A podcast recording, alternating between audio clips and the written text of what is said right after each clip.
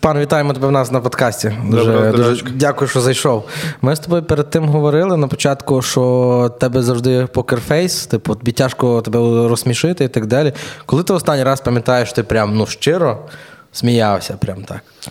Щиро сміявся. Чи що тебе взагалі смішить?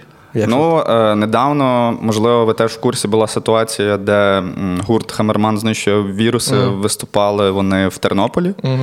І у нас такі от типові оці клікбейтні якісь заголовки якоїсь такої а-ля жовтої преси тернопільської. Щось мені оце знайшлось. Майже голі чоловіки сьогодні виступали в Тернополі. І я почитав коменти, і я сміявся щиро. А там які коменти? Ну, типу, Боже, піст! І піст, і їх на фронт, копати окопи. Це дуже популярний комент. Слухай, а бачив недавно в когось було, що Scorpions хоче з концертом приїхати до Києва після перемоги. І люди в коментах писали: молоді хлопці, пиздуйте на фронт. Scorpions, блін. Розумієш? Просто, я тобі скажу, ці люди, вони не жаліють нікого. Ну от, вони І хто ці люди в цих коментарях, особливо в Фейсбуці? Хто ці люди, які дозволяють собі хамити незнайомим? Я думаю, це люди, в першу чергу, ті, в яких дуже багато часу. І, можливо, навіть надлишок. Угу. Як показує, наприклад, особисто мій досвід, я не кажу за всіх, але переважно ті люди з мого оточення, навіть з мого оточення в Фейсбуці, а моє оточення в Фейсбуці – це не моє оточення в житті, це завжди так. Люди, які от пишуть такі коментарі, це точно не ті, які безпосередньо цим питанням справді хвилюються. Тому що, коли що в тебе є родич на фронті, наприклад, там, у мене брат воює, в когось воює там тато, син чи ще щось, ти більше піклуєшся про те, щоб якось допомогти, так, а не, типу, ретранслювати свою агресію. Ну, це нагадує трошки таке, знаєте, якесь, можливо, от є енергетичні вампіри, яких ти там зустрічаєш в житті, які просто тебе обсмоктують дуже якимись дивними питаннями і таким чином живляться, а ти просто здуваєшся. Як... Ну, от, і це щось схоже, мені здається, що ці люди в коментах, вони наче, ну, це їхнє таке паливо, типу, от, залазити в ці срачі, цей такий вічний токсик і так далі. Це... Але, до речі, цей енергетичний вампіризм для мене це якийсь такий, знаєш, дуже дивний випадок, тому що як поки люди чомусь знають, допустим, що ця людина енергетичний вампір, але все ще продовжують з нею спілкуватися. Це дуже часто є. Це таке, знаєш, як енергетичний аб'юз. Угу. Це, знаєш, як є таке поняття, як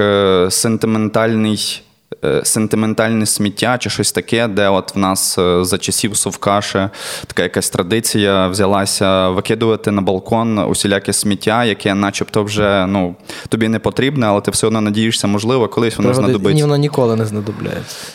Важко попрощатися з важко надбаними речами. Так. У мене була ситуація, що баба в якомусь 90-му році... Бабця твоя? Так.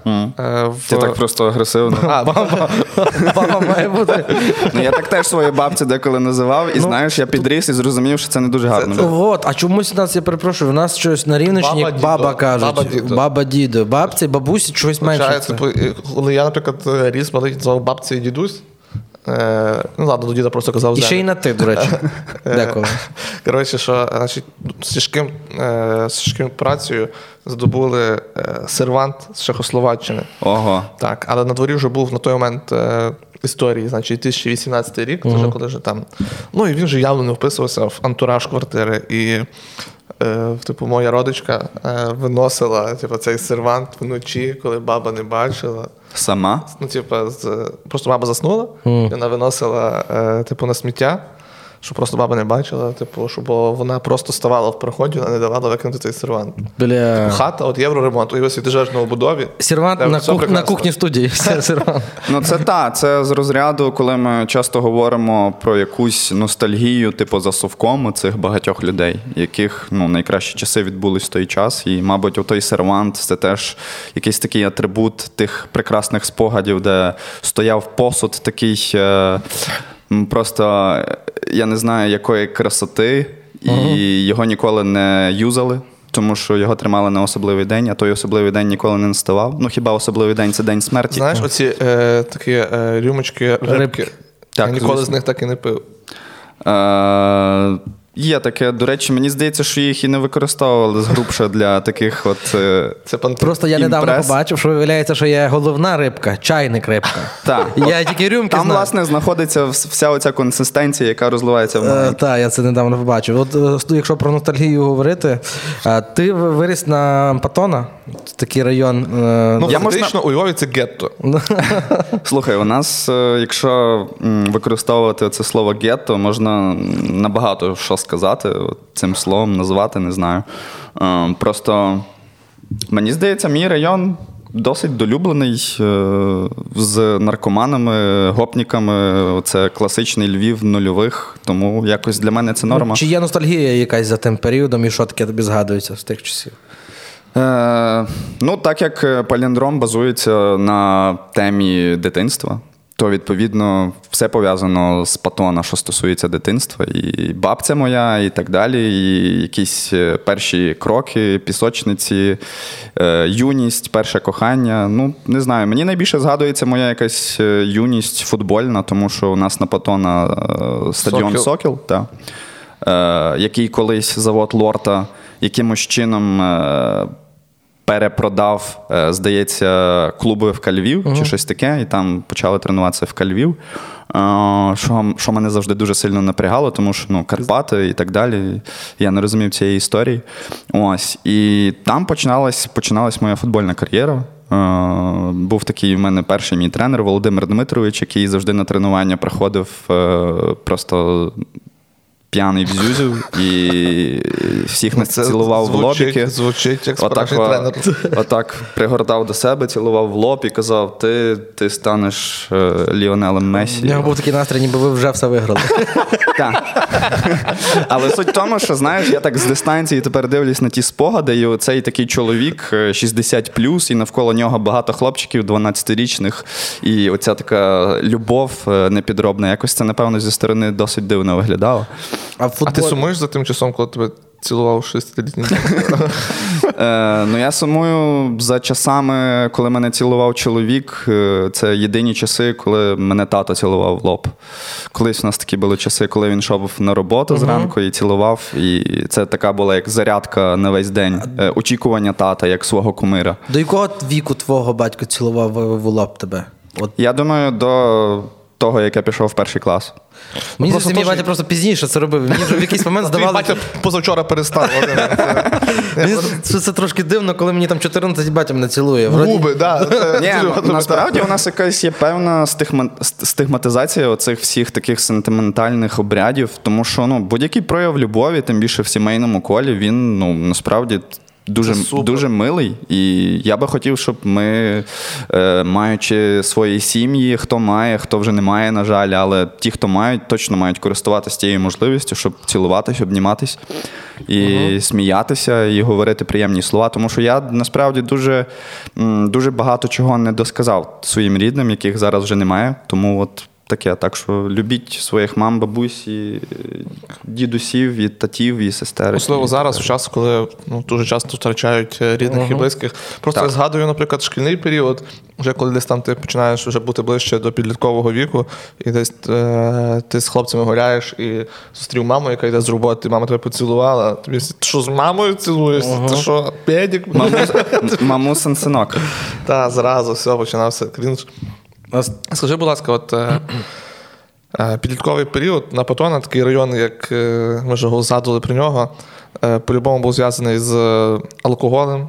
Ну, так, на жаль. З самодеструкцією свого організму.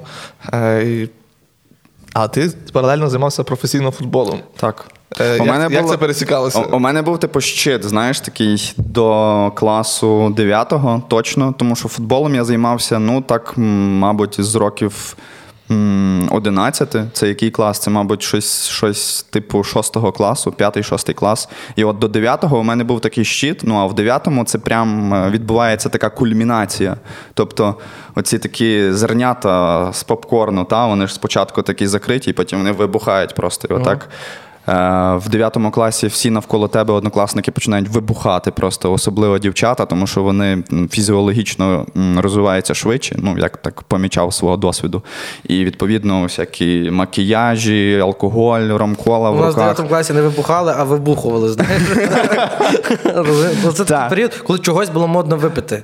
Ну, насправді, це такий атрибут, який робить з тебе дорослого. В такий час, коли ти ще, типу, вже і не дитина, і не дорослий, цей такий перехідний етап, такий портал. Тобі ж хочеться, власне, говорити більш грубшим голосом, яке за собою помічав, коли я реп почав читати. Я імітував голос 40-річного чоловіка якогось прокуреного, хоча у мене ще тоді навіть, в мене вже тоді голос поламався, типу, з такого пісклявого перейшов більш такий баритон, але суть в тому, що я намагався його ще спотворити, щоб здаватись дорослим, тому що не міг зрозуміти, от, як будуть люди слухати реп від підлітка. Їм треба, щоб вони слухали реп від дорослого чоловіка, у якого є досвід.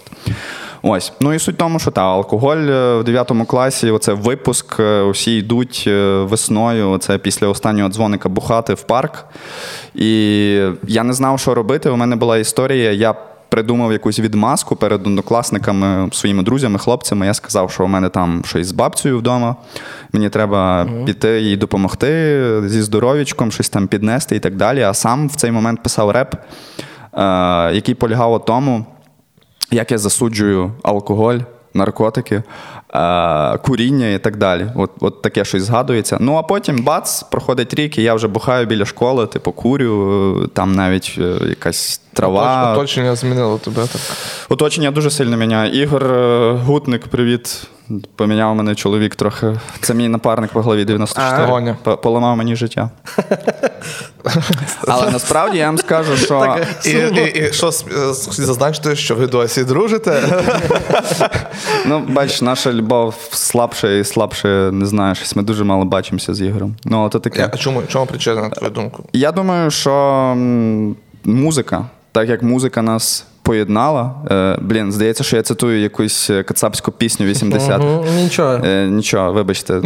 Ти ж говориш, мозок травмований. Але це ж моя травма, я асоціюю це з цим гівном. Насправді, це виключно моя думка. Ось. Я це придумав тільки що, і не стосується це жодної музики. Ось. Коротше, музика нас поєднала, і вона нас, в принципі, розлучила, мені здається, тому що десь в році 18-му, початку 19-го, коли, власне, з'явився Паліндром, я зрозумів, що в нас трохи розходяться шляхи по уявленню свого звуку власного.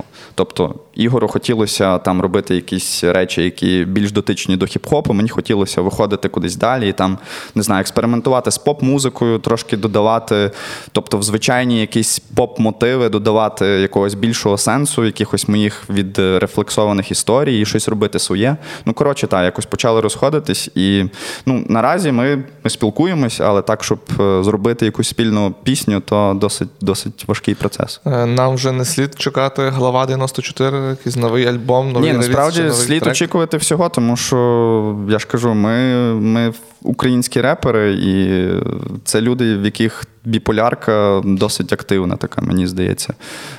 Ну, загалом творчих людей все міняється дуже кардинально. Там в якийсь момент ти хочеш одне, потім інше і так далі. Тому зарікатися не будемо. Я спілкувався з одним репером львівським. Ну, він не львівський, але спілкувався з ним про реп. Він з Рісного.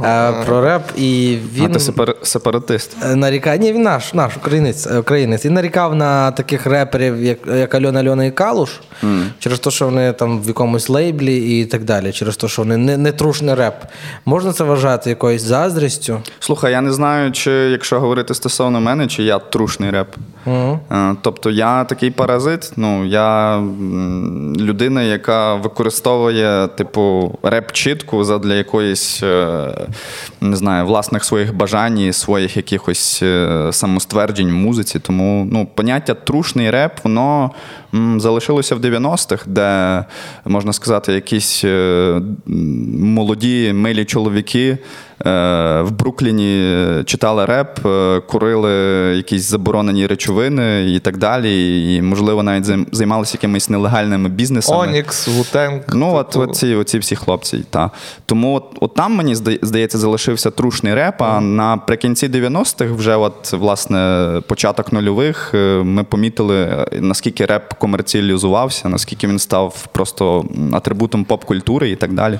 Тому в наш час, ну, типу, от я читаю реп, та, інколи, ну, я це називаю поп-музикою, тому що реп – це вже давним-давно поп-музика, а трушний – це той, мабуть, хто не прагне показати своє обличчя, робить щось спеціально. Не так, як всі, типу, так? Да? Ну, так. Типу, заходить... Про андеграунд? Ну, так, можливо. Можливо, він все ще існує, цей містичний андеграунд. А чи можна вважати, що андеграунд – це музика маргіналів? Маргіналів в якому сенсі? Типу, що вони якогось прошарку людей? Так, ближче вже до, якби, що ті люди, які конкретно не хочуть ставати кращими до якогось певного періоду. Ну, тобто, весь андеграунд заключає, ну, в принаймні так складається поки що ситуація, що люди всі дуже андеграунд, музикант, андеграунд, появились бабки, все, він вже не андеграунд. Uh-huh. Ну, так, інколи андеграунд – це, боже, як я не знаю вже це слово, ну, але окей, будемо його вживати. Підземелля. Ні, тут не ці, не штучки Ірини Фаріон. Тут просто саме слово настільки спотворене. Просто... Є щирий імпульс, коли ти робиш музику, вона нікому не потрібна, окрім тебе і твоїх друзів, якийсь період. І це корелюється з твоїм внутрішнім станом, тому що ти, в принципі, грошей не хочеш. А є момент, коли вже починаються якісь гроші, і та, тобі важко втримати кермо, мені здається, бути оцим таким, не знаю, підпільним героєм і, типу, і водночас якоюсь супермедійною людиною. Так, можна складатися враження, ніби якраз... Ти ідеально балансуєш на межі андеграунду і популярності, тому що, можливо, це зв'язано із фактично моєю інформаційною бульбашкою, але якщо когось ти питаєшся, типу, от, кого ти любиш слухати, допустим, або назви там своїх топ-3 улюблених виконавця, по-любому в цій трійці звучить Паліндром, хоча, типу, ти питаєш, умовно, 100 людей, тобі 70 людей називають Паліндром, але, типу, ти не є в топах. Ну, тобто, якщо брати. І це, типу, який дивний парадокс. Тобто... Знають всі, але, ну, типу, нема такого, як ти кажеш, в топ. Ну, дивись, топ – це ж швидкий ендорфін згрубша. Це, ну, у нас в топах відбувається така творчість, чи то відео, чи то... Ну, хоча ні, відео, особливо в час війни. Я бачив, як в топах з'являються якісь дуже такі цікаві речі, які несуть якусь освітню мету, там, чи військові розказують про свій досвід, і це попадає в топи. Але якщо беремо музику, то там завжди шлак з грубша. І, ну, на жаль, ну, я не узагальнюю, але те, що я переглядав, там, останній раз я заходив в тренди Ютубу влітку і дивився, ну, здебільшого там піздець, і там...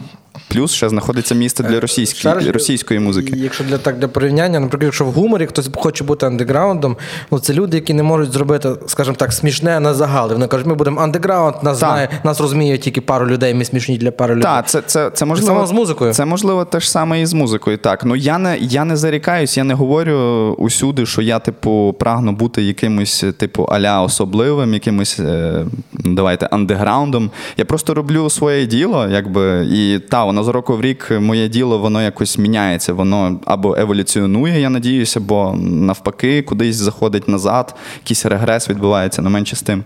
І, власне, я не знаю, мені здається, що у мене є якась, типу, за рахунок того, що я, наче, типу, без маски в цій справі, якась є щирість, і то і є якась... достатньо велика кількість людей, які це цінують. Але якщо брати це все за формою, то те, що я роблю, воно, типу, згрубше нагадує просто якусь авторську музику, яка заграє з поп з поп-мотивами якимись, які, можливо, легше сприймати більшості людей. Але топ, ну, це точно не я, тому що я ж кажу, я, типу, вже десь розповідав, що моя музика, вона базується на якихось моїх рефлексіях, на моєму житті і так далі, а здебільшого багатьом це не цікаво. Ну, ти казав про, що трушний реп, він лишився десь там, але мені здається, що це більш такий стереотипна думка, що трушний реп – це саме ти маєш, ти генста, ти маєш... От, Альона Альона, вчителька української мови, і, ну, не курила, не бухала, типа репер. А я просто не знаю, що таке трушний реп. Ну, як ви це класифікуєте? Я особисто класифікую трушний реп, тому що ти розказуєш про себе правдиво. Ну, в тому є сенс слова true. Ну так, ну очевидно, так. І типу, кажучи, якщо ти розказуєш конкретно про своє життя, про свої переживання, про рефлексію, це є true rap в моєму розумінні, тому що ти розказуєш правду про себе, і це, окрім того, що чутно, так і видно, що воно, от коли ти слухаєш тебе і дивишся на тебе, ідеально співпадає картинка. Ого, ну це значить, я щось роблю все ж таки хороше в цьому житті. А коли ти, наприклад, я просто зараз тут наведу дуже такий відданий приклад, але, наприклад, був чувак, хлопчик, він завірусився, був в Тіктоці, десь може півроку тому, мені 10 років, я з України, вона гола, ей, я думаю... Ну це ж, типу, річ для хайпу. Так, я думаю, бля, чувак... Ну так, ну, бачите, ще й так склалось, що я... Будучи в цій культурі, я говорю про реп там, з 2009 року, можу якісь свої висновки озвучувати. Просто так вийшло, що у нас в Україні, я можливо, не знаю, можливо, це і відбувається і в багатьох інших країнах. Реп, він, типу, сприймається як трошки така музика долбойобів, типу, якихось інфантильних, типу, якихось підлітків, типу, як, не знаю, реп, це завжди, типу, ну, я зараз говорю дуже-дуже такі клішовані речі з підручника. Це русським репом пов'язано. Але, можливо, але завжди це було, типу, от реп, типу, йов, ну, як у нас телевізор всередині нульових показував якісь атрибути хіп-хоп-культури. Йов, широкі штани, ну, це якийсь підлітковість, така надмірна, несерйозність і так далі. У нас люди чомусь не можуть звикнути до того, що крізь реп можна говорити якісь серйозні речі, які можуть якось на свідомість впливати, там, приносити задоволення, приносити агресію, яка, в свою чергу, не знаю, буде розрушувати якісь твої проблеми всередині тебе, тобі допомагати. Ну, коротше, якось він такий досить стигматизований у нас реп. Мені здається, що дуже багато ще пов'язано з тим, що якось нам одразу нав'язали образ репера, навіть українського, ну, тобто нас... Кепка. Якась... Ні, Потап, це був, типу, як умовно перший репер, про кого всі дізналися. Ну, це просто та людина, яка зайшла в шоу-бізнес і зразу, там, типу... І, тобто, у всіх, на превеликий жаль, ну, з тих людей, які не цікавилися культурою, там, для них український реп, це був Потап. Угу. Для людей, які були в темі, був Вава зі Львова. Угу. Що теж... Ну, просто Вава зі Львова в один момент теж, власне, і на телебаченні відбувся вперше. Тому, але мені здається, по якомусь коефіцієнту корисної дії, якоїсь користі, порівнювати Потапа і Вову зі Львова, то Вова зі Львова на мене, напевно, більше повпливав. Ну, та і він на Сихові був, там маршрутки йдуть. То... Ти хоча б його бачив. Так. Ну і, власне, до теми, це такий офтоп, але я недавно з Вовою зі Львова познайомився, десь роки 2 назад, і дякував йому за його альбом «Вино Кубіти Патіфон», здається, називається його альбом, який я купив на касеті в році 2005-му чи 2006-му. От, він мені так добряче поламав голову в плані того, що, ну, як можна робити... Я тоді вперше задумався, що от реп можна писати українською мовою. Ну, так, і це у мене тривало до... В якійсь мірі він був контркультурний. Да, до класу 8-го у мене це десь тривало відчуття, що от можна реп робити українською мовою. І я почав його робити, а потім, ну я вже розповідав, що я приніс свій результат однокласникам. Вони мені сказали, це що долбойоб, типу, як можна читати реп українською мовою? Типу, ну, от тобі АК-47, надихайся. 15 років, по-моєму, десь почав читати, да? І російською пробував це робити. почав я українською читати, але цих речей не записано. Ну, вони були записані на якийсь диктофон, на якихось хардах, але просто те, що появилось в інтернеті, вже ВКонтакті, це російськомовні речі. Це було просто таке відчуття, що типу, тільки російською це може зайти, правильно? Така думка була всіх. Тому що всі навколо тебе тобі говорили про це, що ну, українською реп не звучить, типу... Крім тебе були Баста, Каста, всякі 47. Так, а в Україні ти, ну, ти, от ми вже говорили про Потапа, Вава зі Львова. Ну так, нема на кого рівнятись навіть. До речі, це страшно. Чому так? А зараз, на превелике щастя, у нас вже є на кого рівнятися людям, які от тільки от, можливо, починають свій шлях в репі. Так що. Тобто навіть при всій нелюбові до Калуша, якщо людина рівняє себе до Калуша, а не до русского, це вже трохи краще. Ні, ну слухайте, мені, чесно кажучи, трохи дивний оцей хейт, типу, Калуш? На Калуш. Ну, просто...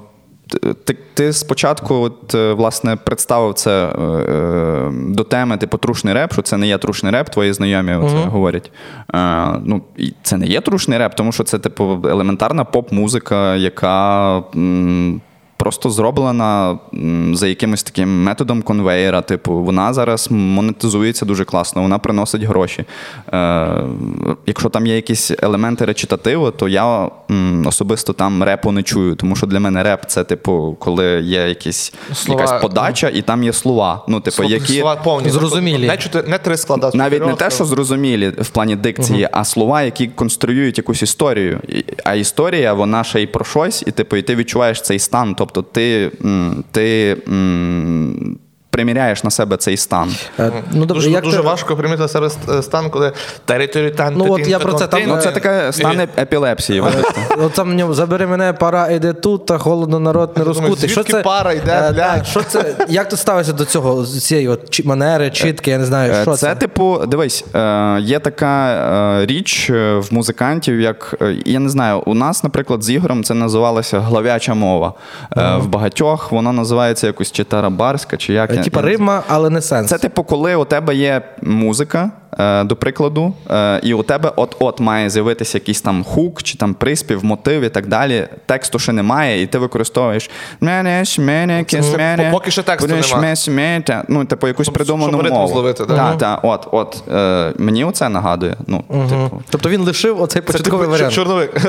Мені здається, мені от нагадує ось це, і з іншого боку, мені здається, Олег, коли він от придумував цю всю концепцію, він хотів, аби його реп звучав так, як він сприймав американський реп, не розуміючи слів.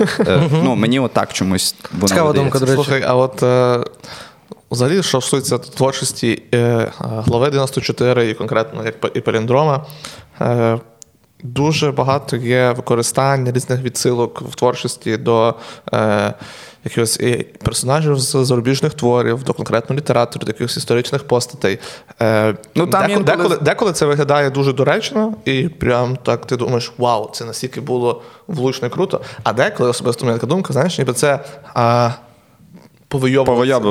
Дивіться, ми знаємо Томпсона. Я тобі скажу, що в році 2012-му, коли я поступив на перший курс, ну, і, відповідно, своє дозвілля я проводив на районі, на Патона, з компанією такою, яка складалась з дуже різних архетипів. Згрубша там були люди, які кожного дня шукали, там, кому пізди дати, ну, типу, там, вибачте за цю не французьку, я не знаю, як це називається. Ну, за цю негарну мову, тому що я все ж таки матюкаюсь багато, на жаль. Комусь, типу, до когось доїбатись і так далі. І ти, будучи цим юним репером, змушений був теж якось асимілюватися поміж тих людей і так далі. І я загубив думку. Ти розповідав... І я почав тоді активно якось читати якусь літературу, тому що мені на першому курсі в університеті одна з викладачок, яка, в принципі, відкрила для мене світ чогось глибокого, я через неї почав читати якусь літературу, і там якимись шляхами до мене попав такий дядько, як Карлос Кастанеда. який там відомий за свої вчення Дона Хуана і так далі. Такий, коротше, дядько, який там їв пейот. Це, точніше, їв мескалін, це річ, яку добувають з кактуса, який називається пейот. Його використовують в шаманізмі, усілякі індіанці і так далі. От. І, власне, я почав читати цю книгу, і я пам'ятаю, що я виходив поміж цих всіх людей на район, які стоять з банкою Рева, з сігою в зубах і такі там, не знаю, там плюють десь собі на кросовки і такі, коротше, ну просто милуються своїм життям. І я виходжу до них в коло і кажу: а ви знаєте, що там Карлос Кастанеда, коротше, зробив от такий двіж, він там пожер міскаліну, і він кувиркався там з собакою, з якою у нього виник якийсь контакт, вони спілкувалися в якомусь просто паралельному всесвіті в цей момент. От, і вони на мене подивилися, як на долбойоба, типу, але тоді я зрозумів, що от я це зробив нещиро, не відрефлексовано, що мені просто сподобалась книжка, бо з грубше я її не розумів. Але я вийшов повийобуватись. Типу, от дивіться, я відрізняюся від вас. Ви тупі долбойоби, а я от інтелектуал. Ось. І ця риса, вона досить затрималась, мені здається, в моїй голові, і вона якось екстраполювалася і на реп, насправді. Тому от дуже багато рядків, де згадуються якісь автори чи якісь пасхалки до літературних творів, вони згрубша, вони не зроблені для того, аби якось цікаво пограти з цим контекстом в плані метафори. Вони просто згадуються, тому що, дивись, слухач, я, блядь, розумний.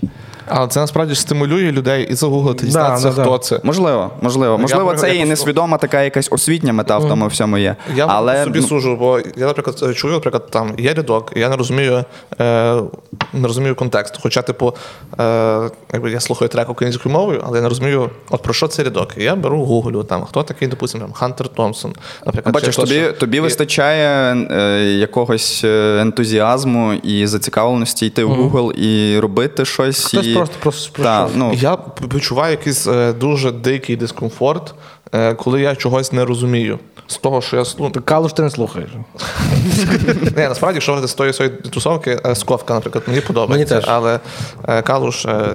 Я вам ще скажу таке до того всього дійства з репом українським. Сковка, Олег Псюк, це згрубше все одна тусовка. Ми колись всі тусили в такому порталі, який називається «Підбіт».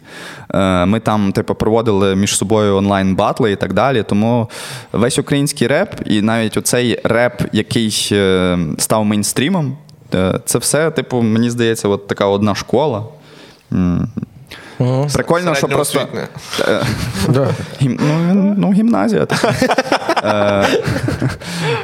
Мені здається, що просто, знаєш, дуже приємно в один момент усвідомлювати, що зараз навіть от шоу-бізнес, та, я звик його сприймати смішним якимось, але мені приємно, що от там з'являються люди, які десь колись, ну, з тобою теж починали, і просто в кожного свій шлях. Я, наприклад, не претендую на місце в шоу-бізнесі, їм хочеться. Скажи, вони мають право. Скільки разів ти мав можливість переїхати в Київ, наприклад, там, творити там? У мене один раз була просто найчіткіша і найбільш реалістична можливість це зробити. Всі решта – це такі якісь дуже юнацькі амбіції, але один раз, і це було в році 17-му, мені здається, у мене була. Мене запрошував Іван Клименко переїхати в Київ. Але ти вирішив все-таки цього не робити?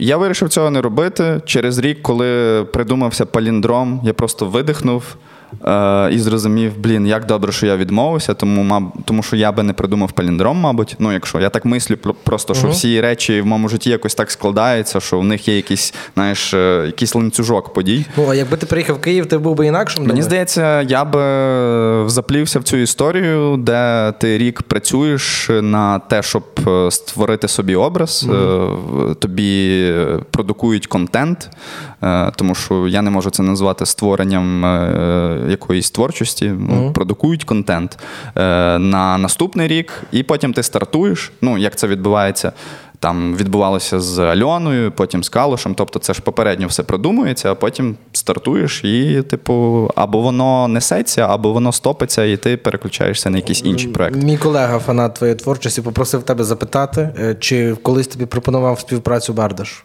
Чи було таке? Ні, він навіть не в курсі про наше існування був, мені здається. Чогось в нього таке питання він мені записав, то я спитав, не було, ти навіть з ним не мав ніякої. То це, типу, якісь різні полюси, ну, типу, Глава 94 і Бардаш, це, типу, щось, ну, не дуже поєднувані речі. Ти зараз, напевно, до сих пір, як мені підказав Вахнич, ще одна в тебе є рід діяльності, монтуєш весільне відео? Ну, зараз я їх не монтую, тому що піст. Ага. А людям вже відео треба. Не, насправді, яка ситуація? Коли почалось повномасштабне вторгнення Росії, ми сиділи в арт-центрі, де Ляна, дівчина моя, кохана моя людина, господи, обожнюю тебе, Ляночка. О, як гарно. Хочу завжди якось по-новому її представляти. Надіюсь, вона зараз сміється, коли ми це дивимося на кухні. Клас. Скористуйся нагодою для Оксани, скажи теж. Може, якось іншим разом. Оксана, я тебе кохаю. Вікуся, тебе дуже люблю. От. Бачите, мені здається, що якась есенція нашого з вами випуску – це те, що я сказав десь в попередніх наших темах про рідних. Що їх треба любити, обіймати. От. Нагадувати про це. У нас дуже позитивний випуск. Окрім того, що ми говоримо про український реп, а так, все заєбісь. Так, до речі. Ну, продовжуй. От, і ми волонтерили в арт-центрі, у нас був такий шелтер, таке місце, де ми приймали людей, які приїжджали з Харкова, з інших міст, які були просто дезорієнтовані і не знали, чим їм зараз займатися в житті. І це був такий пункт, де вони могли або, не знаю, випити чаю, відпочити, отримати консультацію якусь психотерапевтів і так далі, планувати свої дії далі, або хтось там їде за кордон, хтось шукає житло тут у Львові, ну, коротше, отакий двіж. І я сидів, і я розумів, що у мене на якийсь там третій тиждень цього волонтерства просто закінчились свої гроші. І у мене не було весіль, ну, у мене останнє зроблене львівське чи якесь там, я не пам'ятаю, що це було весілля, десь зроблене в грудні, відповідно, я без жодних грошей. Зараз в країні війна, яке весілля, такого не буде ще дуже довго. Тому мене врятував мій друг, для якого я, типу, періодично монтував весілля. Він в Америці, живе в Чикаго, і він, типу, сам львів'янин, але він колись емігрував дуже багато років назад в Штати, і там почав знімати весілля. От. І таким чином мене врятував цей дядько від повного зубожіння, і я якось там почав підмонтовувати. І насправді це було дуже дивно, тому що у тебе в голові просто такий вулкан з такої хімії бурлить, просто відбувається. Ти не розумієш, що відбувається. Ти не можеш зрозуміти, що в твоїй країні війна. А ти намагаєшся монтувати весілля. Веселий захід. Так. Ну, це було дуже дивно психологічно, але так. І, ну, зрештою, це моя, типу, як основна робота, можна сказати. Монтаж – це не тільки весілля, але весілля – це найбільш надихаюча річ. Скільки маєш заробляти з репу, щоб ти перестав монтувати весілля і сконцентрувався виключно на музиці? Я сконцентрований на тому і на тому. Я, типу, мультизадачний в цьому плані. Просто, я вже казав, що... Монтувати весілля – це тобі, типу, замість перегляду Нетфлікса. Це... Ні, це замість перегляду СТБ. Ну, типу, ну, згрубша, ви ж розумієте, що ми, оце наше покоління, ми ж дуже любимо крінж. Ну, хтось любить, хтось його продукує. Хтось не розуміє, що це крінж. Так, але я споживач. Ну, я надіюсь, я споживач крінжа, а не автор. От. І, власне, в весіллі дуже, дуже багато концентрованого крінжа, коли ти монтуєш. Десь от ці всі бекстейджові речі, де між собою молода пара про щось говорить, інколи вони навіть сваряться в кадрі. Або ви знаєте, оце прекрасне відео з, можливо, десь кінця 90-х, де Володька... Щось дурний, блядь, чи що? Оце відео. Так, це ж охуєнно. От. І я полюю на от такі моменти в тому весіллі, яке монтую я. Тому незалежно, скільки я би не заробляв, навіть якщо би я став таким, як Олег Псюк, і, типу, мав багато грошей. Ти б брав би халтурку все одно, щоб... Звісно. Ну, бо це як такий елемент. Кліпи ти собі монтуєш сам чи ні? Так, звісно. Тут просто цікаво, що кліпи в тебе дуже концептуально виглядають, там конкретно. Ну, не всі. Деякі такі дуже прості, насправді, примітивні. А весілля, ну, дійсно, це от більш так до примітивізму, напевно. Мені весілля? Так, дивись. Ну, тут, я не знаю, є у вас, мабуть, от ваша улюблена робота, мені здається, це гумор, так, і, так, зокрема, цей подкаст. А є якась робота, можливо... Швидка, наприклад. Ну, і тут погано буде, що я до цього підійду, що ти її робиш не з любов'ю, і це конвейер.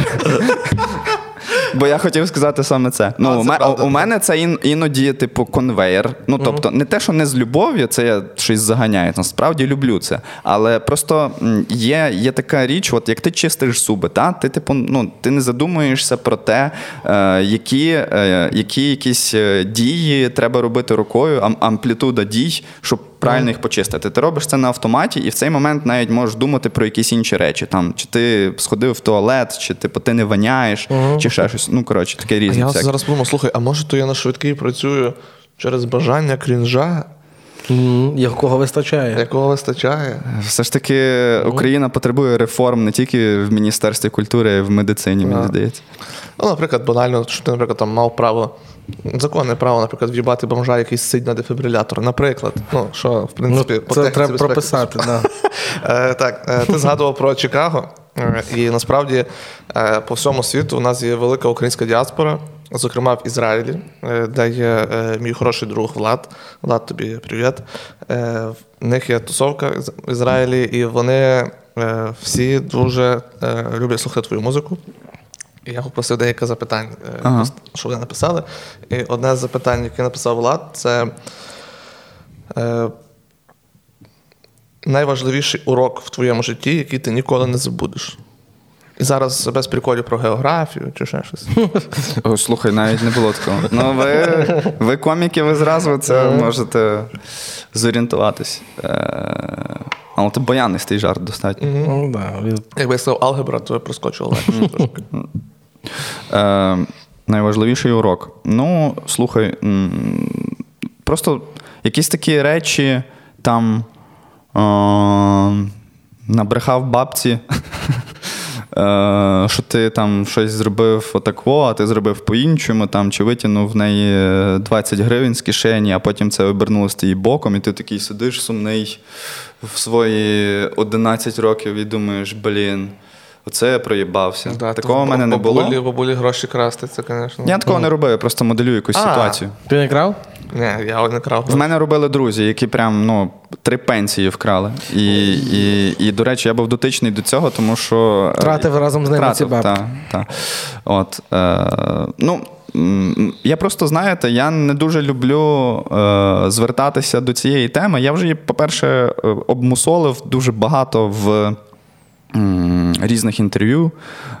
Але мені здається, найважливіший урок в моєму житті відбувся, найважливіший урок з українознавства у мене відбувся, коли я в Фейсбуці мав таку, можливо, ви в курсі, неприємну ситуацію, коли я просто десь запостив якусь російську музику в році, так, в кінці 19-го чи 20-го, можливо, 20-му році. Коротше, десь 2 роки назад, 2-3. І якісь люди, які в мені вбачали людину якогось, не знаю, культурного діяча України, скажімо, який є послідовний, тому що там співає музику на слова Василя Стуса, а я думаю, це вже складає якийсь образ, що людина, можливо, розуміє, що вона робить і так далі, хто вона. От. І мені почали якісь писати люди, чому ти постиш типу, цю хуйню. І я щось почав за рахунок свого юнацького цинізму відповідати, якісь коменти робити, які мені на той час видавалися дуже доречними. Я думав, що я зараз приземлю цих людей, які хочуть просто в мене в коментах мене попустити, бо я ж то, типу, найголовніший. От. І так вийшло, що я згадав, що там в контексті такого артиста, одного репера, вже росіянського, який опинився в один момент на окупованому Донбасі. який мав якісь спільні справи з... Є така ця мразота, я не знаю, як назвати цього пана, який чи то є власником, чи то придумав таку структуру, як називається ці? Приблизно, хоча б. Ну, типу, є вагнерівці, є ще якісь люди. Редан. Коротше, якісь... Якісь люди, які... мають дотик до злочинів, які вчинялися на території України, тимчасово окупованої території. Тобто це мається на увазі війна, яка почалась у 2014 році. От, тобто ці моменти всі в мене проїбались, і я такий кажу, о, цей репер крутий, він проти Путіна, типу, і так далі. Ну і тут почалось, що мене почали мішати з гівном, тому що я апелюю до якихось, типу, москалів, ну, грубо кажучи, намагаюся вибілити їх. Оце, що зараз люди все ще, мені здається, люблять хороших русських шукати. Ну, я оце робив 2 роки назад. Стосовно крінжа, про який ми так трошки говорили частково. В українській музиці з'являються такі пісні, які зараз отримують масовий хейт. Ну, зокрема, як ця «Файна українка я», але вона так вискочила зненацька. Там як є пісні, як «Ванька-встанька», що зараз називають шароварщиною. Ти як до цієї музики ставишся? Типу, ти теж осуджуєш, що таке взагалі є? Чи вона має місце бути в сучасній культурі? Угу. Чи вона теж формує щось? Я відношусь десь на рівні таких речей, як Буча-камбуча. Угу. Оце все. Десь ще бачив таку гедоту, як міцна кава, як Азовсталь. Так. Тобто, ну, таке люди роблять, і їм вистачає на це клепки. Я бачив горілку в епіцентрі зараз, це там щось... ЗСУ, щось таке, і там підставка, типу Бахмут, підставка ще якась. Що зараз там це... десь бачу у Фейсбуці і в Твіттері ширилися. Це трошки інакше, це точно херня, так робити не потрібно. Але саме про музику. Так, це херня по дефолту. Музика все ж таки, як не як, це українська музика. Мені здається, ми ніяк не вплинемо, зокрема я як музикант, ніяк не вплину на це явище, що воно існує, але я можу робити в свою чергу свою альтернативу, свою музику, яку я вважаю, типу, хорошою. І я цим займаюся. Що хочу спитати, що от ми вже поговорили трішки про крінж, як сказав Вадим, ти сказав про альтернативу, яку ти робиш, і от таке мені питаннячко прийшло в голову. А чи реально от побачити фіт Паліндрома і Ірини Федишин? Ну, фіт Паліндрома і Зіновія Гучка цілком ймовірний. Ірина Федишин – це все ж таки історія про Бучу-камбучу, мені здається. Ну, типу, «Розстріляна весна», пісня. Це на перший погляд, наче якась співчутлива історія. Але коли ти вдумаєшся про всю трагедію, яка відбулась в Бучі, коли ти згадуєш ці всі фото людей понівечених, і потім слухаєш і дивишся цей кліп, і цю фортепіано, це якесь... Да, мені, типу, не вкладається в голові. Важко взяти за пісню, яка буде про це. Що тут це просто треба промовчати. Да, тут треба закритися в кімнаті і виплакати. Угу. Виплакати це все в плече рідної людини, яка поряд і тебе підтримує, і, типу, якось це пережити, але не робити оцю хуйню, яка, типу, там, збирає якісь мільйони переглядів і, відповідно, комерціалізується і приносить тобі гроші. Є таких хлопчина в тіктоці вірусився теж, що співає про повітряну тривогу. Це така руханка для дітей. Ви не чули? Там беремо рюкзачок, з ним разом буде ок. Захейтили цього чувака, що він хуйню якусь крім співає. Але насправді він це співає для діток, які в школі, щоб не сиділи, трошки розм'ялися. Його схуїсосили. Коли тривога, типа, що беремо рюкзачки і йдемо в сховище. Ну, типу, в загальному сенс прикольний. Ніхто не каже, що це мають слухати там люди, яким 25-30 років. Слухай, проблема в тому, що нам не варто подавати сигнал повітряної тривоги як небезпеку. Тобто, мається на увазі, сигнал повітряної тривоги, це радше психологічно мало би сприйматись так, що спокійно, нам допомагають. Угу. У нас, в принципі, пісні це із, типу, говориться. У нас все добре. За нами зараз стоять ЗСУ. Угу. Тобто люди, які контролюють ситуацію. Сину, не знаю, доченьку. Але треба берегти себе і ти успокійно. Звісно, робити от всі ці правила безпеки, спускатись в укриття і так далі. Ну, типу, тому що це елементарні речі, які врятують тобі життя. Ніхто ж там, не знаю, грубо кажучи, люди, які стали жертвами ракети, яка от уламками чи щось таке упала десь в Золочеві, вони ж були вдома. Ага. І, відповідно, ти, сидячи вдома, в себе в безпеці, під час повітряної тривоги собі прокручуєш, хіба я такий фартовий, що зараз у мене прилетить ця ракета? Сижу. І це, типу, дуже-дуже погано. Так думає кожен. Але... Так не треба робити. От. Дуже таке, яке питаннячко, що в мене є одне інтересне, як... Івасюк – це найбільша втрата для української пісні?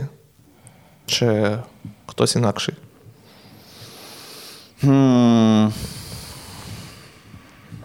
Насправді, мені здається, що Івасюк – це така людина, яка, в принципі, поставила цей фундамент будинку під назвою «Українська музика». Українська поп-музика, не знаю, як хочете називайте. І просто він зробив фундамент, який ми доносимо починаючи там з розвалу Савка по сьогоднішній момент, ми доносимо по цеглині. Але з грубша, він зробив цей фундамент, і от ми нарешті колись, я думаю, побудуємо цей будинок, який буде називатися «Українська музика». Хоча б дах зробимо, щоб не текло. Так, бо тому що, знаєш, бо є люди, які, є будова, і вона, типу, в якийсь момент трохи заморожена, тому що там десь робочі не виходять на роботу і так далі. Угу. І там підходить якась людина і піздить пісок. Або заходять якісь п'яні люди і обсикають цей фасад. Угу. Говорили про байректарну музику. Мені здається, що це і є ці люди, насправді. У мене є питання, яке я ставлю музикантам. Цікаво, що ти відповісиш. З якими піснями в тебе асоціюється взагалі Україна? Наприклад, якби тебе хтось в світі запитав, скажи 3 пісні, яка є українська музика? Що б це були за пісні? От можна різні періоди захоплювати зараз відповіді.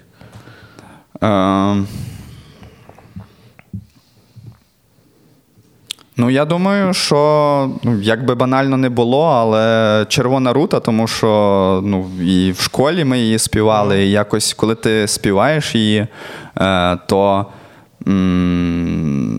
у тобі прокидається якесь відчуття, типу щось, що в тобі дрімало, щось починає пульсувати, і тут іноді аж так якийсь надходить комок, що, можливо, і хочеться всплакнути чи щось таке. Тобто, прокидається якесь відчуття твоєї якоїсь ідентичності. Ти себе усвідомлюєш в цей момент, коли ти співаєш цю пісню. От. І таке ж в мене було з гімном України. Uh-huh. Коли ми співали, у нас ще колись була така традиція в школі. Кожен понеділок вся школа збиралася в такий якийсь живий ланцюг по всій школі. Це такий трошки, не знаю, з одного боку комічний процес, uh-huh. тому що більшість людей там дуже сильно відволікались, і було шумно, і все це нагадувало якусь таку катавасію, якийсь хаос, який треба зібрати вкупу.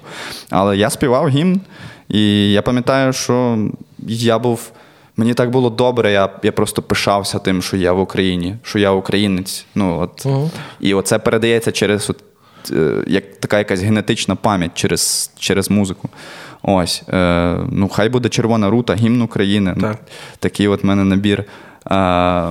Це просто реально речі, які викликали якісь емоції. Дуже круто. От саме ці емоції викликаються, коли повний стадіон uh-huh. на футбольному матчі, коли я дуже люблю, наприклад, на Арені Львів, але якась катрушність атмосфери була саме на Україні, коли всі співали завжди гімн на останніх хвилинах. Uh-huh.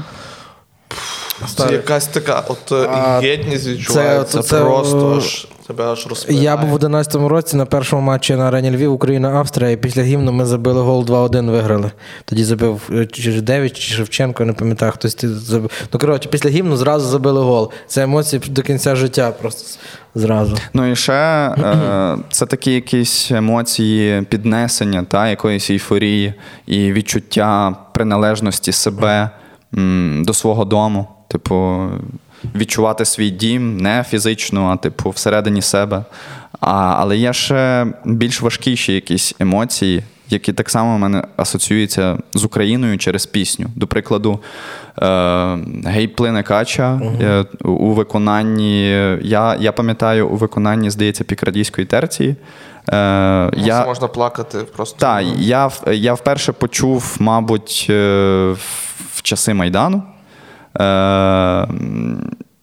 І у мене виникали дуже важкі відчуття всередині, сльози, відповідно, це все. І, зрештою, насправді, бачите, у нас такі часи важкі, особливо зараз, в час війни, коли така от важка музика, вона теж якось асоціюється з Україною і теж якоби її представляє, тому що ми в цій боротьбі за те, щоб бути собою.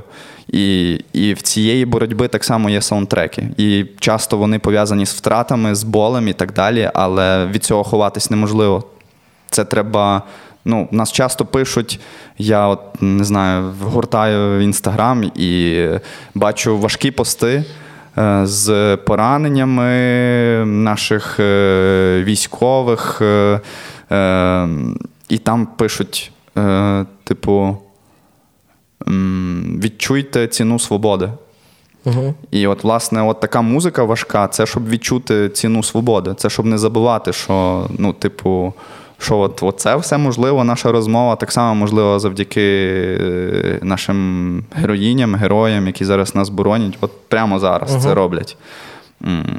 Тому хочеться завжди їх вшановувати і згадувати, і допомагати тим, хто зараз робить прям якісь справи важливі. Просто допомагати, не забувати допомагати. Тому ви, наші глядачі, теж можете дивитися це відео завдяки саме праці наших захисників та захисниць. Тому, а єдине, що може допомогти, це є донатом. Тому, товариство, маєте якісь малі збори, великі збори, обов'язково донайте. Це є єдине, що ми можемо зробити, і це є справді важливо. Це найпростіше, фактично. Так, це найпростіше, це буденність. Це просте, але це необхідне. Ну, просто, щоб розуміти. Це дуже просто. Можна навіть лежати, кинути тих 50 гривень.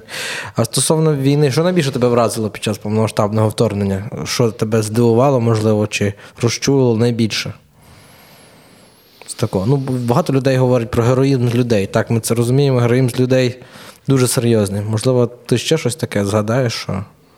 Ну, важко. Мені здається, я зможу відповісти на це питання так через 5 років, можливо, повноцінно. Але я згадую ейфорію всередині себе, яка не характерна мені, коли я щось роблю, коли, ну, тобто у мене ж таке життя досить такого якогось кімнатного вазонка. Зазвичай у мене так все було. Я сидів вдома, писав музику, типу, там іноді виходив кудись прогулятися і так далі, концерти. І от таке в мене якесь життя досить інтровертне, якби це банально не звучало. Але з початком вторгнення ти залучаєшся в якийсь оцей великий єдиний механізм, який складається з людей, і кожен щось робить. І відчуваєш від цього ейфорію, і ловиш себе на думці десь посеред ночі. Блін, як ти це робиш? Ну, звичайно, я говорю про якісь такі дуже елементарні речі. Та, я ж не пішов там зброєю, добровольцем воювати в перші дні, але я так само щось робив. І, ну, я не хочу це знецінювати в собі, тому що, ну, не треба так робити. Я робив те, що я міг робити. От, і... я дивувався, типу, що от я так можу, що я можу там з абсолютно незнайомими людьми комунікувати стосовно якихось ліжок, які ми кудись звідкись перевозимо. На початку війни ми всі були просто не чужими. Ми всі були такі екстраверти, які можуть звернути гори просто отак. Ну, відчував, знаєш, ніби це як був ідеальний соціалізм. До речі, так, я ж теж пам'ятаю, всіма ти можеш спокійно спілкувати. Тобто навіть гроші не використовувалися як конкретно послуг, ну, типу, що ти платиш. Люди обмінювалися послугами просто так. Ну, бачиш, але ейфорія розвітрюється і, на жаль, почали повертатися в буденність якісь такі речі, коли українці вже починають сратись один з одним між собою. І це наче як, ну, типу, чули слова про те, що українці – це просто фантастична нація, тому що вони дуже багато років поспіль можуть бути, наче якісь розділені, самі по собі там сратися, не погоджуватися з якимись світоглядами один одного, але коли є кризова ситуація, то вони типу збираються і башуть.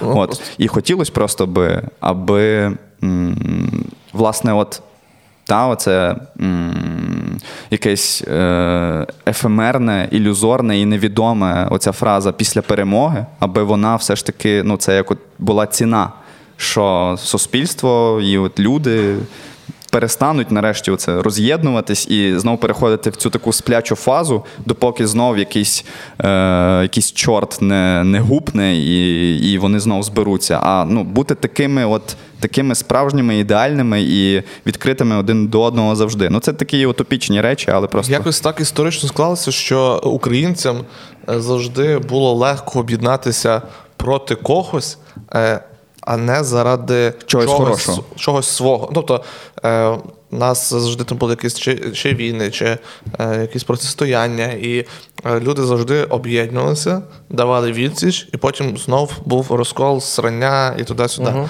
І мені здається, що якщо нам вдасться втримати оцю якраз єдність, яка зараз є, то якраз Україна полетить. Ну, єдність далі. Я хіба відчуваю, коли якісь такі масові збори, там як футбол Україна грає, або там якийсь концерт на Дня Незалежності, там воно є. А в загальному, коли мирний час, цього щось не виходить. Ну, побачимо, як буде потім. Ну, словом, от такі речі. Ну, і плюс мені ще згадалось стосовно того, що вразило.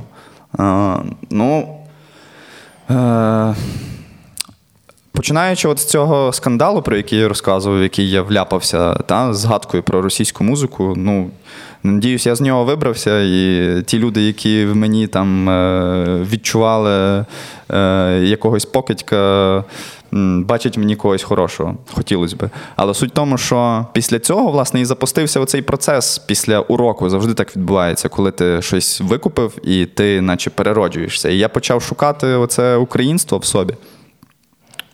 І, я знайомився з Росією в контексті ворога, і начебто нічого дивного, що росіяни такі вчинки роблять, якісь нелюдські.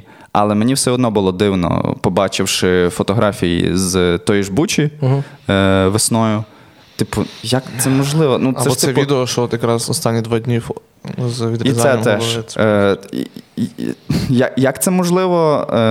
Просто от ці речі, вони навіть не... Мені здається, вони не такі огидні в якомусь найогиднішому СНАФ кіно там, чи якихось боді-хорор,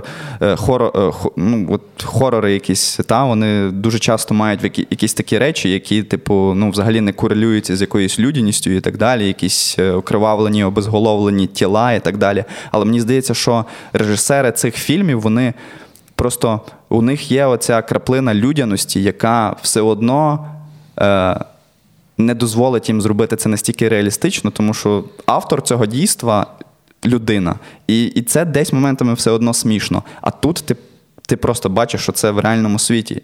Що це зло, воно настільки огидне, от така якась, не знаю, обезголовлена, якась голова коняча, яка от гниє, там оці опариші, воно воняє, і ніхто його не прибирає. Є відчуття, що так роблять слабкі. Тобто людина, яка вже в вагоні, якийсь вже робить що-небудь, аби зробити якусь пакость. Там оце відрізання голови і різне. Це відчуття безкарності, да, по-перше. Да. Тобто, я не знаю, чи у вас були такі друзі в дитинстві. Ну, це не були мої друзі, просто знайомі. Але суть в тому, що у нас в дворі були такі хлопчики, які брали там умовно метелика. Брали метелика і відривали йому крила. І, типу, тримали, і так тішились. У мене в дитинстві було, що мій старший брат, двоюрідний, він був... Ми хоч їздили на шашлики десь були, і він злапав в річці жабу. вскрив жабу, запхав їй таблетку всередину і зашив жабу. І казав, тепер вона здорова. І кинув її назад в річку, і вона просто сплила пузом до гори. Блядь, такий... ну це теж якийсь сюжет для кліпу.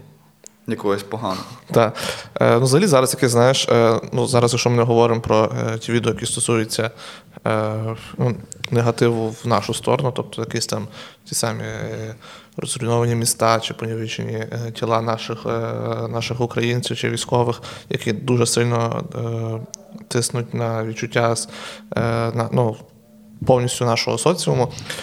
Що, ну, коли почалася війна, було дуже багато відео про там збери руського, там, знаєш, де було десь ручка була, десь ножка, десь ще щось. І взагалі, коли от, чим довше йде війна, таке враження, ніби толерантність до насилля. Ну дивись, у мене є своя позиція стосовно цього. Типу, ця війна, це ж війна справедливості, правильно? Ми ж ні на кого не нападаємо, ми, типу, захищаємо свій дім. І, відповідно, відчуття якоїсь гуманності стосовно ворога, який прийшов до тебе, тебе вбивати, воно, його не існує. І, типу, і це через ці емоції, вібрації, які передають діти навіть своїм батькам зараз, що от русня, це, типу, це... Не люди. Це, ну, та, ця от фраза. Не люди, і вони не заслуговують на якесь співчуття. Тобто, але смерть, бажати смерті комусь, бажати смерті, не знаю, там, панові американцю, панові французу, там, тому, хто до тебе налаштований добре, хто на тебе не нападає. Це погано, ну, типу, бо ти людина. Ну, і ці емоції, вони якось відчуваються всередині. Тобто, але відчуття стосовно росіян, воно буде завжди от таким. Воно буде таким негативним і з бажанням смерті. Тому що ці люди, не знаю, ну... Створіння. Хай буде створіння, істоти. Вони принесли жах. І, ну, тепер вони мають бути ізольовані, тому що це хворі люди. Степан, маємо до тебе... Просто ми хочеться з плану перейти до того, так, що так. Ти хочеш. Зараз точка так була така... Що, зачитати реп? Негативна нота була, але яка була необхідна. Було важливо про це все обговорити, але хочеться зараз якось плавно перейти до чогось позитивнішого. Чи є якийсь в твоєму житті момент, коли ти був найщасливіший? Що ти пам'ятаєш? Оцей момент я був найщасливішою людиною на землі, або просто найщасливішим за період твого конкретного життя? Ти знаєш, ці моменти з щастям, усвідомлення того, що ти зараз щасливий, тобто у твоїй голові в цей момент відбуваються такі якісь процеси хімічні, що тобі добре. І вони якимось чином у моєму житті виникали просто в дуже дивний період. Тобто, коли я повертався з університету додому, я їздив, ну, якщо ви не знаєте, можливо, мене після цього закенселять. Так що... Ти їздив тролейбусом? Готуйтесь. Я вчився в філії Поплавського, КНУКІМ. Нічого страшного. Нічого? Ай, нічого. Багато хто вчився. Да. Ні, насправді я вам скажу таку ремарочку про цей заклад. У нас був там, наче... Тут якраз біля Хоткевича. Так, такий якийсь окремий світ, де, в принципі, ніхто і про Поплавського не знав, мені здається. Ми тому обговорювали... Садового. Та, зокрема. Садового, Феліні, Годара, Довженка. Та. А Поплавського чогось не згадували. І в нас були дуже класні... Він вже приїжджав туди? Не знаю, ну я його ніколи не бачив. Мені здається, взагалі його не існує. Суть в тому, та. І ти повертаєшся маршруткою по Городоцькій, і в тебе дорога триває там хвилин 40, в кращому випадку. І ти слухаєш в наушниках якусь музику. Місце біля вікна. Так, так. Клас. І ти відчуваєш себе щасливим. Ти приходиш додому, а ти вже куриш, бо ти студент, ти собі можеш вийти вдома покурити на балконі. Дивишся, а там сонце заходить. І ти відчуваєш, що ти щасливий. А коли у тебе там, не знаю, умовно є якісь в житті імпрези і ситуації, які би мали спонукати до того викиду ендорфіну, там, чи день народження у тебе, чи ще щось, чи, не знаю, ну, хіба коли ти закохуєшся, це теж такий особливий стан щастя. Але загалом, та, оці речі, вони якось проходять повз. Глибоким є дитяче щастя. Я пам'ятаю, от в мене досить такий яскравий спогад, колись в чіпсах були такі картонні штучки від Мадагаскара. Переливалися. А це черезос був ще такі штуки. І я пам'ятаю, що мені якась там попалася карточка, якої там в мене ще не було, і я просто був такий щасливий, я ходив всім показувати. Богдан до сих пір її носить. І ще, мені здається, що момент щастя людина не відчуває в цей же момент, а тільки потім згадує, о, тоді я був щасливий. Ну, бо та, бо людина може його відрефлексувати якимось чином. Та, ну, насправді, це от то, що я колись казав, чому я такий схильний до якоїсь а-ля ностальгії, чи як це назвати, тому що не завжди можеш використати і приміряти на себе оцю сакраментальну фразу «Carpe diem», типу, будь тут і зараз, відчуй цей момент. Тому що ти в цьому світі швидкому, в якому інформація просто просочується з усіх щілин будинків, просто губишся, і ти під парасолею такий біжиш до якогось укриття, типу, щоб від цього вкритись. І не можеш зафіксувати себе тут і зараз. Тому от я дуже часто пройобую момент тут і зараз, і, можливо, я десь і був найщасливіший, але я загубив цей момент і не можу його зараз згадати. Ну, проаналізуєш потім. Але у мене є музика, і, власне, мені здається, що коли ти слухаєш якусь свою дискографію, починаючи там з 2008 року, і ти зразу пригадуєш якісь стани, типу, які у тебе були. Це як, я не знаю, чи у вас є таке, а я коли десь проходжу містом там, чи ну, будь-де, де я би не був, коли я відчуваю якийсь запах, от якийсь конкретний аромат. Ну, там, спогади пробиваються. Зразу спогад. Просто такий конкретний спогад, наприклад, в 97-му році ти йшов з мамою, і ти зашпортався, або на тебе накакала пташка, і от, а в цей момент там проходила якась пані, в якої були от такі парфюми. І ти от через 20 років ці парфюми відчуваєш, і точ-в-точ пригадуєш цей спогад. Ну, мозок дуже цікава річ. Є такий певний, до речі, аромат цих закладів, які роблять шаурму, який розблоковує спогад, як ти ригав. Це просто зразу. А в тебе якийсь негативний досвід? Ні, ну я і позитивний, тому що я просто у Львові місяць, що пробував всі шаурми, що є. Ну, просто, якщо ти з дому робив, я заходив. Слухайте, я дуже раджу, це не реклама, просто, якщо ви десь будете гуляти раптом на Чупринки, там є такий кіоск, я навіть не знаю, як називається ця шаурма. На початку Чупринки біля політеха? Ні, якраз вглиб треба трошки підійти, фактично до поліційного відділку поліції. І там ще такий кіоск за ромокавою. Уже як на Мельника поїхати, як двіки їде. Біля церкви, от. Церква Орієнтир. І там є кіоск з шаурмою, який не має назви, мені здається. Там людина, яка колись була в цьому бізнесі дуже довго, але вирішила від'єднатися від якоїсь структури цієї великої і зробила такий свій куточок. І там, я пробував, і там дуже смачно. Тому є завершальні, до речі, про їжу питання завершальне. Від Вахнича Богдана. Біля мене ще одне питання, але якраз перше роздам, значить, бо теж просила діаспора. Скажи, будь ласка, наприклад, назви три книжки, які змінили твій світогляд, чи якось впливали на твоє життя, які би ти, наприклад, порекомендували почитати нашим глядачам. О, прийшла черга вийобуватись. Це як я заходжу в компанію в дворі і говорю про Кастанеду. От якраз цей час. Тут можна. Насправді вийобуватись не хочеться, тому що це якась така дія в людській поведінці, яка найбільше відштовхує від людини. Не знаю, як у вас, а у мене якось так. Хочеться пригадати якісь книги, які справді ти їх читав і розумів, що навколо тебе все міняється, ти кудись поринаєш в цю книгу, або якісь настанови влучні отримав з прочитаного. Мені згадується... Я вже говорив про цю книгу, але якщо ви раптом її знайдете десь, тим паче українською, то почитайте обов'язково. Вона називається «Хагакуре», автора Ямамото Цунетомо. Це, якщо я не помиляюсь, я по-любому буду помилятись, в коментарях напишуть люди, які знають точно. Це такий військовий теоретик, мислитель, можна сказати, середньовіччя, наскільки мені відомо, який написав книгу «Такий кодекс честі самурая». Книга дуже філософська, нагадує якусь античну філософію, насправді, але не складна. І я коли її прочитав, у мене наче відбулось, я вже казав, знайомство з якимось ментором, якимось ідеальним чоловіком, себто моїм ідеальним батьком. Тато, ти для мене ідеальний, але деколи ти говориш крінжові речі, які мене заставляють сміятись. А той японець такого не робив. А він говорив все максимально по ділу.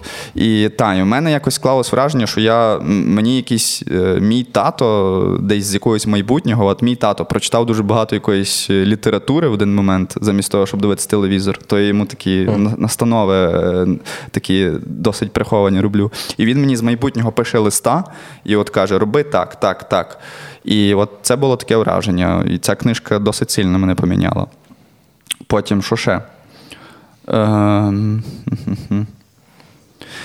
Я не знаю, мабуть, треба поринути в часи якоїсь юності і згадати... Це книжка, яку я прочитав... Орвел? Ні. Це книжка, яку я прочитав максимально швидко. Ентоні Берджес «Механічний апельсин», по якому колись ще Кубрик зняв фільм. Це досить цікавий твір був для мене, тому що мені читати, якщо чесно, інколи нудно. Важко, да. Тобто, от ти береш книжку в руки і здається, що зараз можна стільки всього встигнути по споживанню якоїсь корисної інформації, а ти тратиш час умовно на якусь, не знаю, на те, щоб поринути в якусь вигадану історію, якщо це художня література, а це художня література. Але тут був виняток, я її прочитав за 2 дні. Це було десь в році 2012, мабуть. І теж дуже-дуже сильно надихнувся. Ми це дві. Недавно балакали з Кідруком, і він казав, що, незважаючи на еру Тік-Току, люди досі прагнуть цікавої історії. Тобто, що книжка, вона ще буде довго жити, але будуть довго жити виключно цікаві книжки, які цікаво читати саме читачам. І третя? Третя.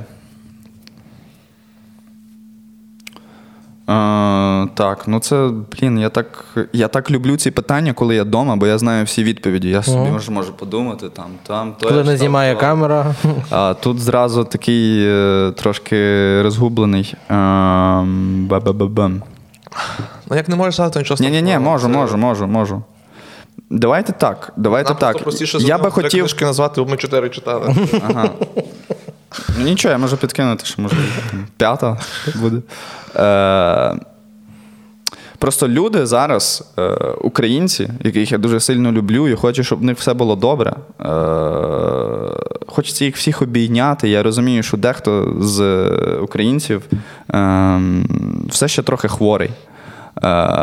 Мається на увазі, є симптоми тої хвороби, яку так розпшикали з телевізора москалі в один момент, і ми всі присіли на музику російську, і на кіно, і так далі, на культуру загалом. Фактично пухлина на українській. А культура – це дуже-дуже важлива річ, насправді. І я би хотів, аби вони прочитали, я просто буквально на днях дочитав Пітера Помаранцева, книжка «Все можливо». Господи, давайте я загуглю. Нічого правдивого, все можливо. Ага. Можливо, якось так. У нього небагато книг. Якщо що... У нього небагато книг, перекладених українською.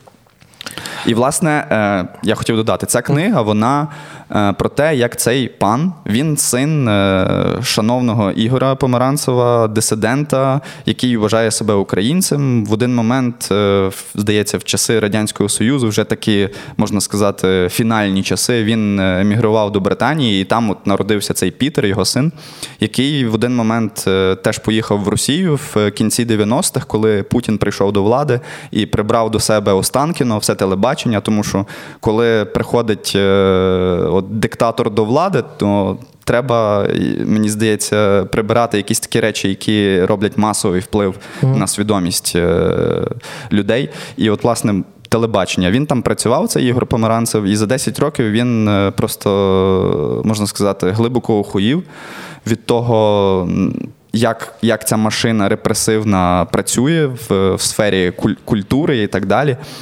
І в один момент після прочитання дещо прояснюється, тому, можливо, люди, які все ще десь шукають, або їм просто без різниці, що в нас було дуже колись популярно, без різниці, якою мовою, яка музика і так далі. І є ще такі люди, які слухають російську музику, мені здається, є. То, можливо, вони трохи роздупляться після цієї книжки. Питання завершальні. Простенькі, досить простенькі. Два питання і... Давайте. Але це буде складні питання. Да, ти кажеш простенькі. Для мене це простенькі. Ну, як для кого? Як показує практика. Окей. Для тебе, звісно, за тебе прості. Зараз ти зрозумієш, чому. А ти скільки читав? 4 книжки? Ні, не 4, 7. Okay. Ні, насправді ви чесні, ну ви ж зараз жартуєте. Я читав більше книг. Мені здається, що я читав за своє життя книжок 15. Просто, на жаль, більшість книжок, які я читав, це є. Ну, якщо, на жаль, блядь, я вчився в медичному, просто це були книжки суто по медицині. А, ну так не все так погано. Але з художнього та з художнього це те. Степан, яка твоя улюблена канапка? Моя улюблена канапка. Хотілося сказати, що колись, коли був 98-й Новий рік, 1998-й, я попросив тата купити Кока-Колу, поставити на стіл, тому що я не пив тоді. Горілку? Так. І я ненароком спробував канапку з червоною ікрою. Білу таку з масликом? Так. І червона ікра. Так.